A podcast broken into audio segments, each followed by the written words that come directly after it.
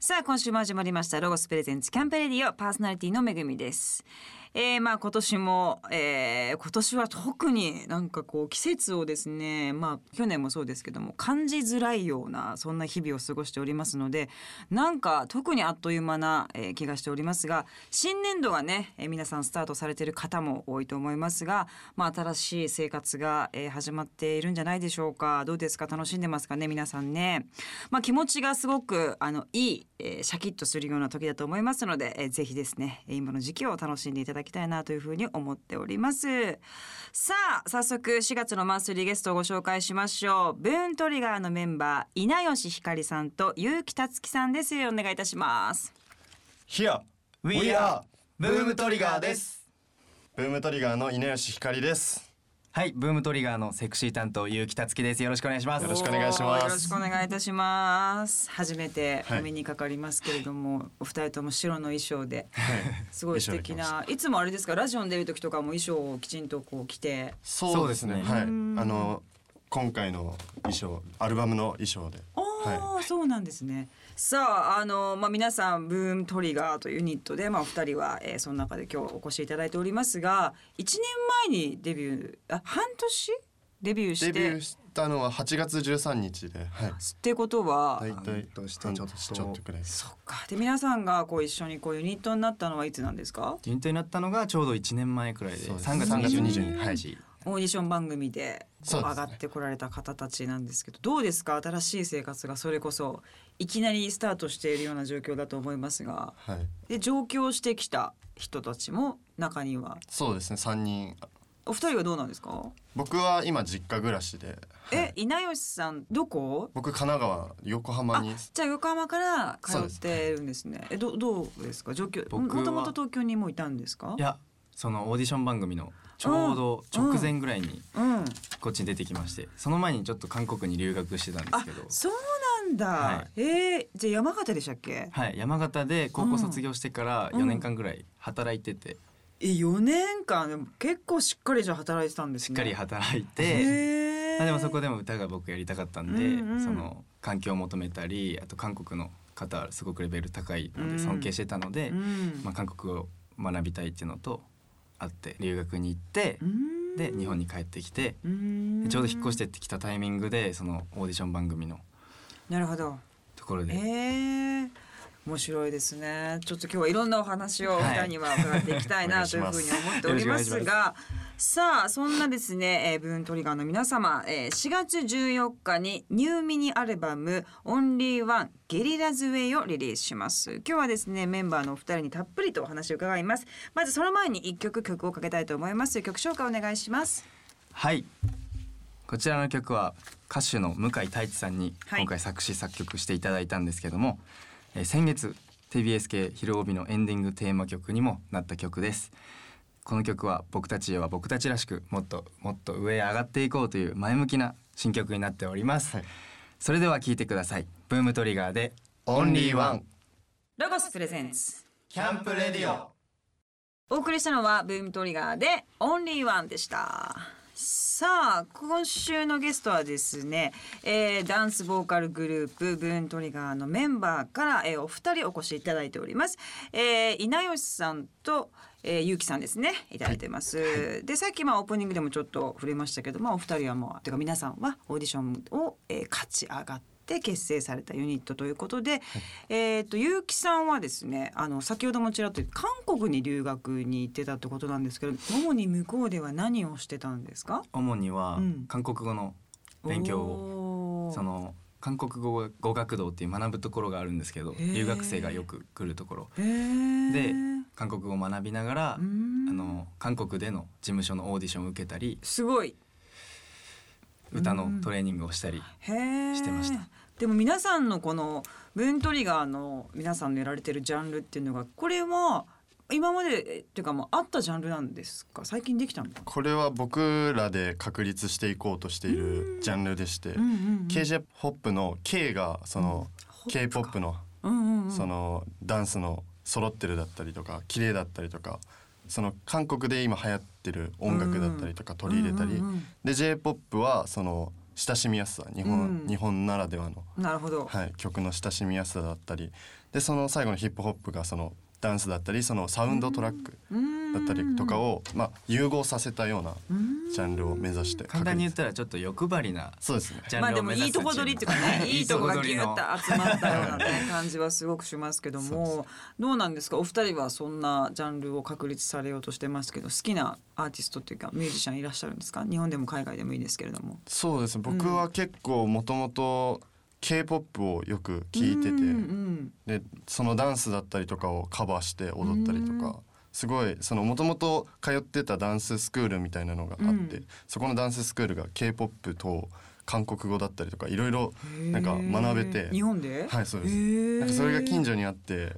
近所に近所に近所に神奈川に そうなんですそうなんだ近所にあってそれでしかもなんか月額7,000円くらいですごい安くてお安いね随分ずいぶん安くてでし韓か国語もも習って踊りも教えてくれるんでしょそうなんですよしかもなんかそこにオーディション情報が転がってくるっていう韓国の経営がちょっと心配 そうなんです大丈夫かしらみたいな、はいすごい、へーそこでいろいろ学んでました、えーどうですか今日本でこうやっていってこう自分たちで確立しようとするとなかなかこうね新しい道だったりとかすると馴染んでいくまでに少しそうでねすね時間がかかったりするのかなっていう印象はありますか、はいそうですねやっぱ自分たちでも正解がない状態で新しいジャンルを探していってるので、そうだよねその僕たち自身も手探りというか、うんどこが正解かもわからないし、うんうんまあでもそこの新しいところを踏み入れていくっていうのではすごく僕たちもやりがいがありますしそうですよねやってても楽しいあともう一つ僕たちのコンセプトとしてすごいうん親しみやすさっていうココンセプトを持ってましてえー、それはどういうふうに僕ら5人すごく仲が良くて普段も休日も一緒に遊んだりとか5人で、えーはいえー珍しい ねそうな大ん体ですよ仕事以外合わないのにすごいもうプライベートまで仲が良くて、えーはあい特に二人とかで会ったりすることあるんですか結構ありますねいない誕生日だったんですけどあそうですよねゆきさん二十四歳、はいあすいませんおめでありがとうございますありがとうございますえじゃあお祝いしたんですかそうですねあの、まあ一応メンバーと、うんそのインスタライブみたいなのをしたんですけど、はいファンの方もじゃああの見そうでれるすねよそううに見しれてるようそうにですねその前にあの渋谷のデジタル掲示板に「たつきくんお誕生日おめでとう」っていえうのがすごいファンのファン方の方ががはいやってくれてくえー、だすさって、ごい愛されてるいや本当にありがとうございます。すごいですね それを見に行きたくてそうですそれを二人で一緒に二人で行ったんだ、はいあそう嬉しいですねファンの方にやっていただけるなんてね本当にありがたいですけども1時間に4本くらい流れてたのであじゃあ20分ぐらいちょっと待つ時間があったりして、そうです その場で待ってそれで待って、はいわーってなってまた待つカメラそこ そういう 可愛いですね本当にねそんなまあ結城さんはどういう音楽をまあ韓国も行かれてるぐらいですから韓国の音楽が好きだったとは思うんですけども、誰が好きだったんですか僕はいとこの影響で韓国ドラマを見始めるようになってあドラマからそうなんですよドラマから入って、ちなみにになんか何だったか覚えてます100年の花嫁っていう映画へでーその主人公の映画あ映画じゃない間違えましたドドララママです いいんですよまずねドラマで、うんその主演の方が、うんイ・ホンギさんって方でうーんで日本でも結構活躍されてる方で日本語もうんうん喋れる方なんですけど、すごいその時は僕は全然わからなくて、うんうんですごく演技に引き込まれたんですよ。うんへーで引き込まれて見てる間に、うん挿入歌韓国のドラマって結構挿入歌があると思うんですけど、うんうんうんその挿入歌を聞いてえすっごいいい曲だなと思ってう、ーんで誰が歌ってんだろうって調べてみたらその演じてるイ・ホンギさんで歌も歌っちゃってたんですか、そうなんですよへー本業が歌手でああそのパターンか、はへえでもそれがわからないくらいあーでそこで僕はもう衝撃を受けてうー。んもうそこからもうイ・ホンギさんを目指してへー憧れのアーティストあとじしゃてあいつかお芝居もそうですね興味がお芝居もあやるっんてですね、えー、でも おそれ芝居もはね可能性はだってミュージシャンの人割とやっぱお芝居やっても上手い人多いですからねこれからどんどんチャレンジしていただきたいなとはいはい感じはしますけれどもさあいろんなお話を伺っておりますが、えー、とまた一曲曲を聴いていきたいと思います曲紹介をお願いいたしますはいこちらの曲は僕たちのデビューシングルの一曲となっておりますペスさんが作詞作曲してくださったペース君はいおー夏のパーティーソングとなっておりますカラオケやドライブにもぴったりな曲なのでぜひ皆さん聴いてみてください、えーそれではブームトリガーで The Party Must Go On ロゴスプレゼンツキャンプレディオベス君とじゃあレコーディングとかも一緒に、はい一緒にえどうでしたかベス君とも優しいと思いますがすごい優しいすごい優しいし気さくで、なんか僕と海斗くんはラップ担当なんですけど、うんうんうんラップのアドバイスだったりとかすごいいろいろサポートしてくださってすごいうんレコーディングの時もとてもやりやすかったですね、うん初めてと言ってもいいくらいその最初のレコーディングだったんで、へえ天才ですからねやペス君はそうですねお送りしたのはブームトリガーでザ・パーティーマストゴーンでしたさあ、えー、と続いてはですねまたお二人のですね、まあ、このデビューするプロセスといいますかねそこまでのお話をいろいろ聞いていきたいなと思いますが、このオーディション番組っていうのはどういうこう、まあ、経緯で受けたことになったんですか僕はそうですねもう先ほどあの k p o p スクールみたいな、うん、そうのん月7,000円で通える、そこ押してくるねはい好きいいとこだよね。大事なんですよそこ大事だよね。学生の時だったんでそっかバイトもしながらだったね、あーはい、でももともと僕のお母さんが女優をやってましてなんか舞台の女優さんなんですね。そうですねすごい渡辺あずさっていう女優さんであの無名塾っていう中台達也さんがすっごいストイックなね。そうですねとこに、はい。そこにいてそこの、えーとあまあ、お母さんにん憧れて、でそれでそのもともとそのモデルだったりとか俳優をやりたくて、でそれで最初にモデルのオーディションだったりとか受けた時に、その特技披露で特技がなくて。あーみんながそのアクロバットだったりとかなんかバスケットボール回したりとかあすごい歌歌ったりとかいろいろしてる中僕なくてそこであのお父さんがそのずその日の前の日にあのスピーカー廃材でスピーカーを作るっていうなんかワークショップみたいなのをしててそれで廃材でスピーカーを作ってそのスピーカーを持ってって「おーこれが僕の特技です」って言ってなんか木材でできたスピーカーをこう見せたんですけーどつお作ったんですか。あそうです僕が作ってごい。でもそれへそれを見せてその審査員の人が鼻で笑って。ーなるほどね。こう体を使った表現じゃなくて、そうですね僕あの普通に家で作ってきたものをそうですなんかまあ、すごいんだけどっていうちょっとずれちゃってるかはないみたいなね。そうですそれで失敗してちょっと何かしなきゃって言って、うんでそのさっきの k p o p スクールにああ、はいそれから K-POP の方に。あそうですあー通うようになるほなんかちょうど k p o p だったりとか流行ってたんへーで韓国語も習えるっていう、どねえ、そそれこでで七千なんねえ。はいそうそうです安ねすごい激安ででそこで、うんそのオーディション情報が来て、うんうんでそこで、あ、そこに来たんだ。はい、ほわはいすごい。お母さんは、まあ、女優さんやってらっしゃると、なんか芸能界はやめときなさいとか、芸能界いいいいからどんどんやんなさいみたいな、そういう意見とかもあるんですか。そういうのは結構なかったですね僕の場合なんかやりたいことをやりなさいみたいな感じで。へえ、あ、そうなんですね。まあでもお母さんが演じてる姿をじゃあ何度も見てたんですね、生で。そうですね舞台もそうだしドラマとか映画うんも結構見させてもらって、へーでも一番印象深いのがそのお母さんがマジレンジャ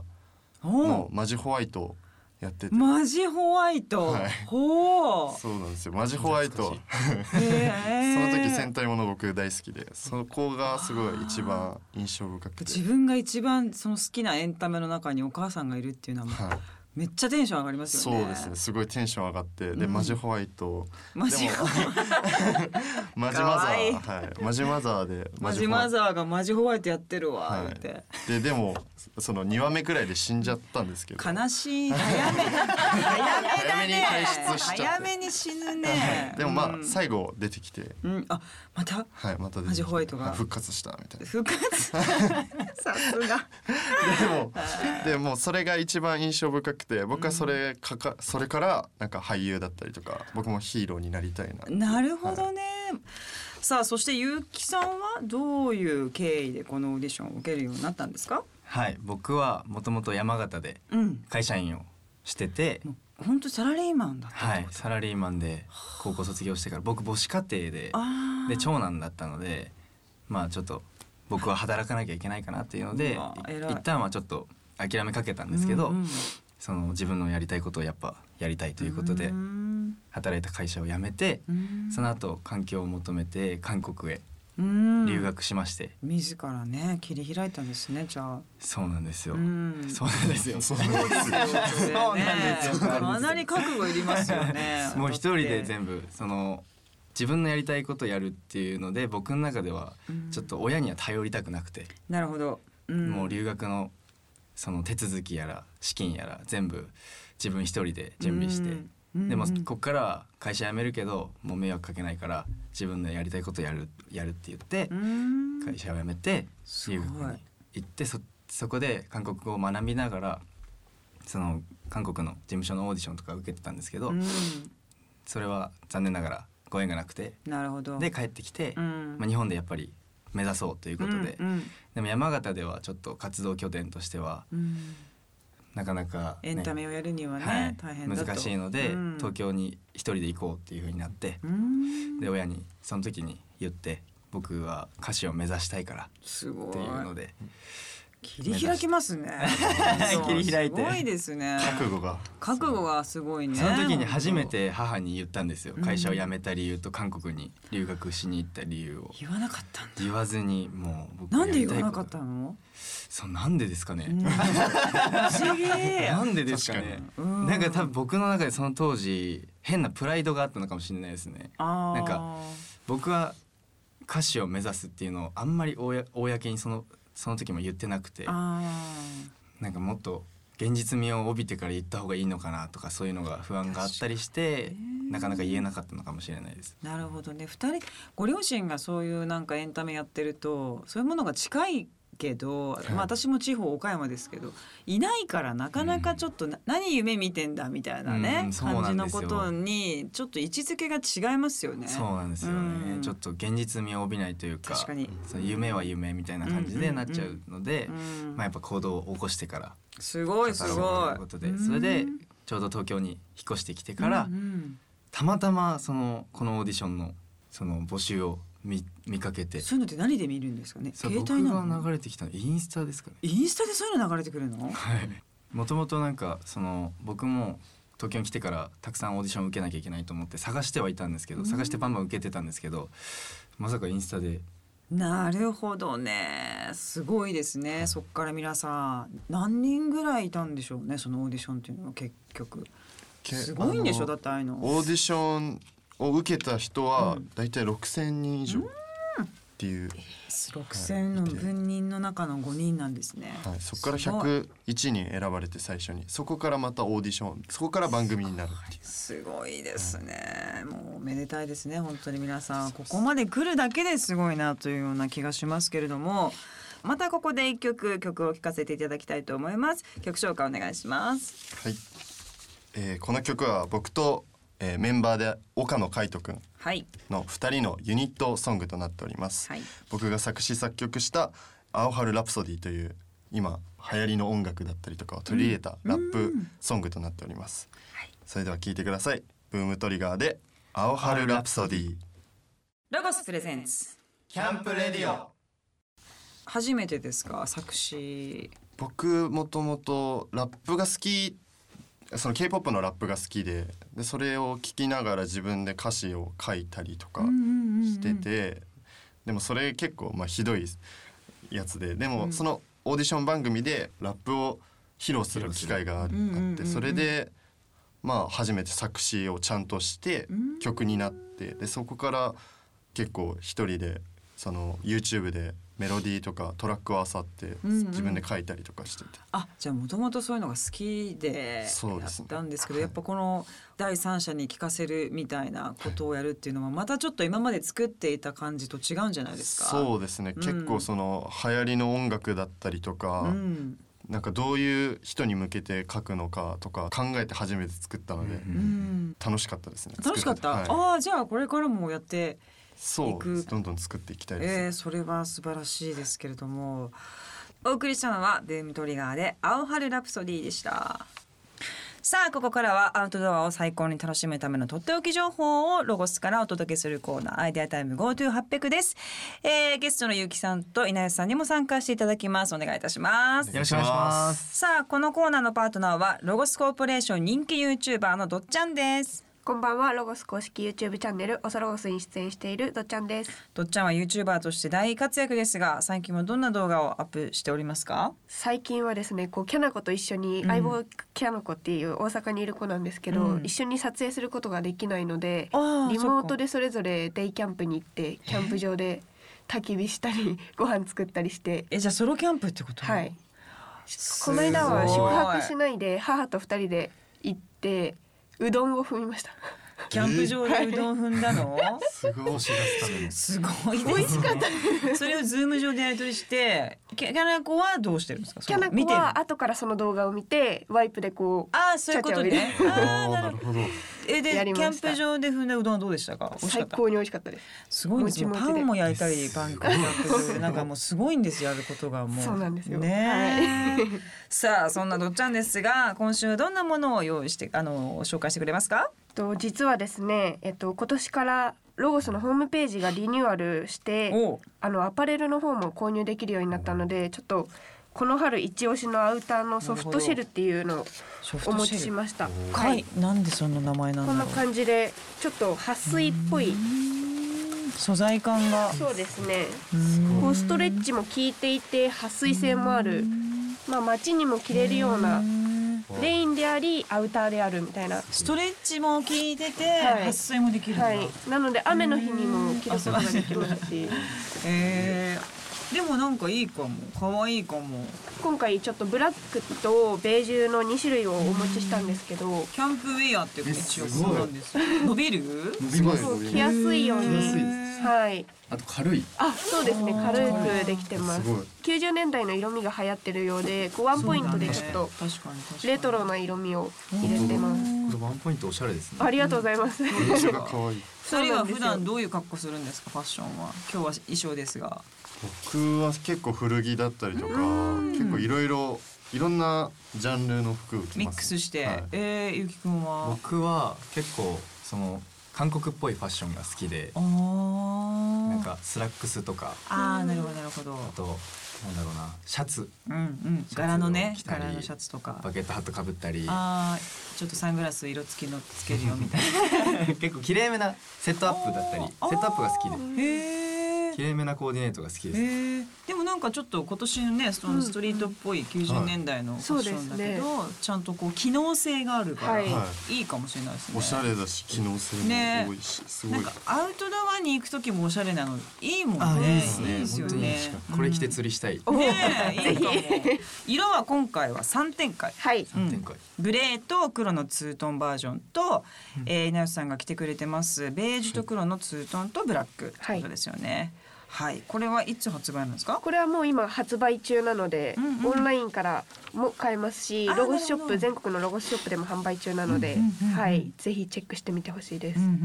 これはもし自分だったらどういうコーディネートを稲吉さんとしますか？そうですねこれにワイドパンツとかそうこれに合ったニットとか被ってスああいいですね。トレートなファッションにできるし、それこそアウトドアだったら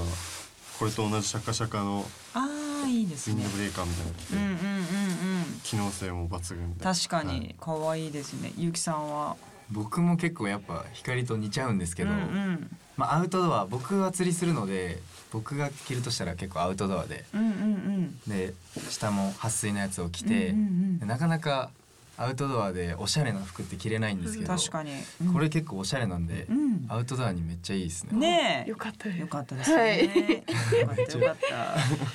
さあじゃあぜひ皆様もあのこのホームページでチェックしてくださいそしてアウトドアに行く時もファッションをですね楽しんでいただけたらなと思います、今日紹介したアイテムは番組ホームページでもチェックできますホームページのアドレスはキャンペレディオ .jp ですさあどっちゃんそしてお二人ともありがとうございましたありがとうございましたありがとうございますここで一曲曲を聴かせていただきたいと思います曲紹介お願いしますえー4月14日にリリースしますブームトリガーの新曲聴いてくださいゲリラズウェイ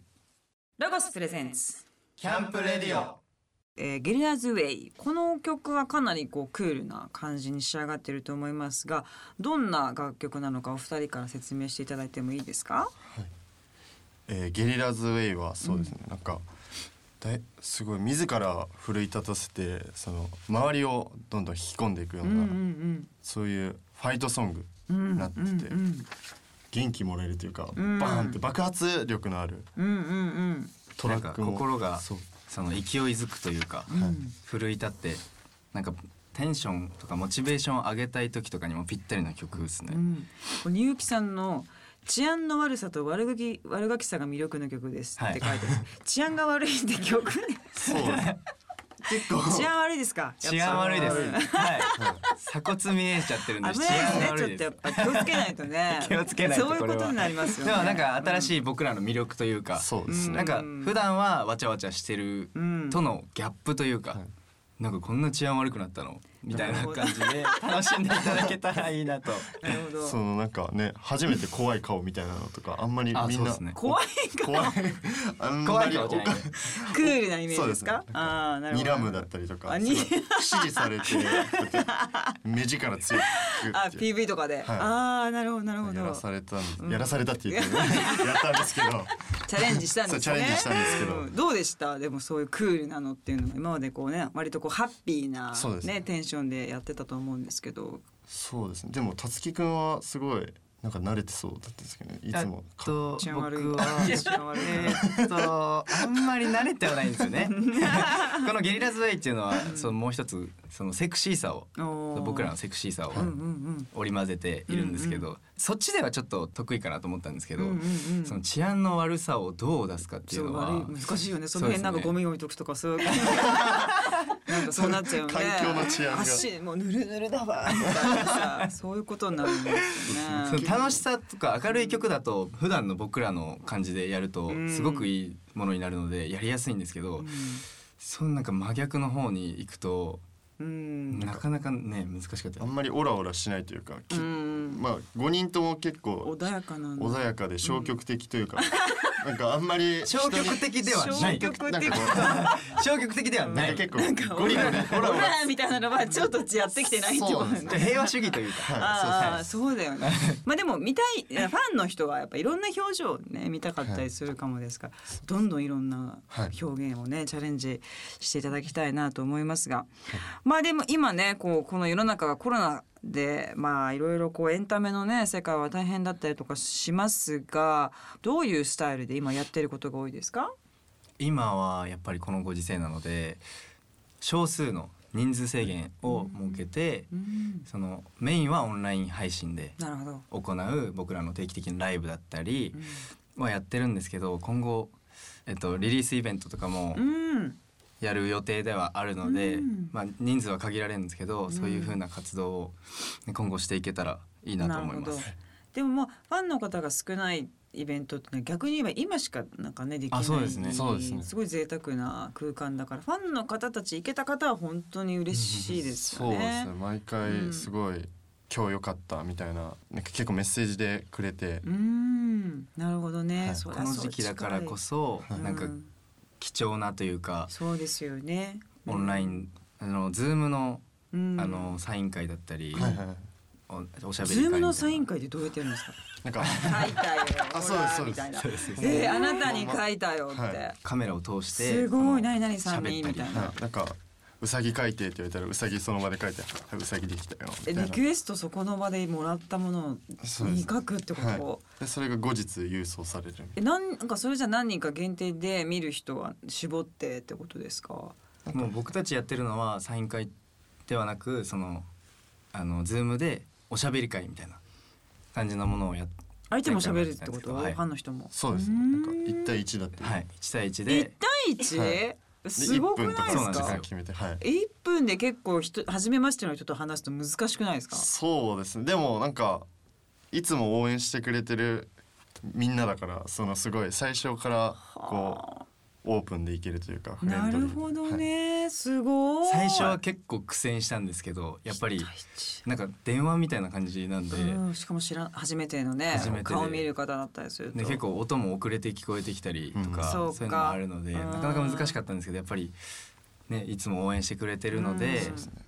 僕らとしては喋りやすいあとやっぱり向こうがすごい緊張してるのでそれをどうほぐしていくかっていう一分で一分ねで でもだんだんなんかすごい上手くなりそうそういうこう人とのコミュニケーションみたいなのが、そうですね僕はうんもともとすごいコミュニケーションを取るのが人と喋るのが結構苦手な方であそんな感じするわ本当ですかうんうん振り絞ってる感じする偉いなと思ってるですかうんだからそういうそういうのでどんどんどんどんなんかその人と話していく機会が増えて逆に僕らもハッピーというかそうだよね、はいでも逆に言ったらこうちょっと画面でねそういうふうに一対一で話すっていうのが割と今デビューした皆さんにとっては勉強になる期間になってそうそうですねいきなり初めましてバーンみたいなのってやっぱすごい飲まれちゃったり、ねそうですね難しいこともあるからお互い良かったですね。はいうんなんかファンの方も貴重な体験をできるしっていうね感じはしますけれども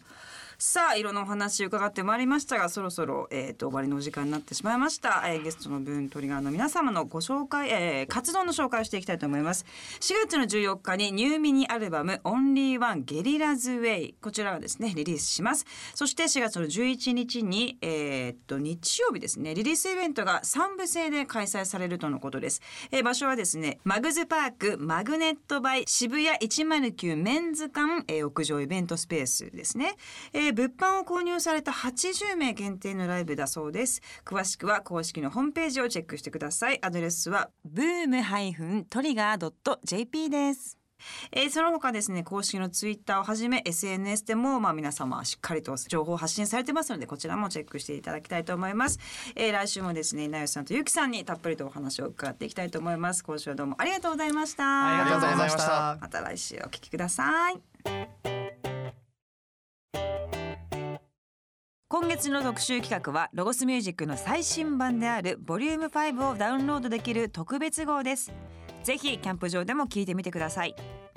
全国のロゴショップでは2021年の新作テントや最新のバーベキューアイテムなどゴールデンウィークにぴったりのアイテムを多数展示しています春の家族キャンプの準備にぜひお近くのロゴショップへお越しください京都の常陽市にある総合アウトドアレジャー施設ロゴスランドからのお知らせですご要望が多かったドッグランと子供から大人まで楽しめる駄菓子屋さんがオープンいたしましたワンちゃんと休憩できるカフェスペースもありますのでぜひ遊びに来てくださいこの番組の過去の放送はラジオ日経番組ホームページのポッドキャストから聞くことができます www.radionickei.jp スラッシュキャンプレディオにアクセスしてくださいロゴスプレゼンツキャンプレディオパーソナリティはめぐみでした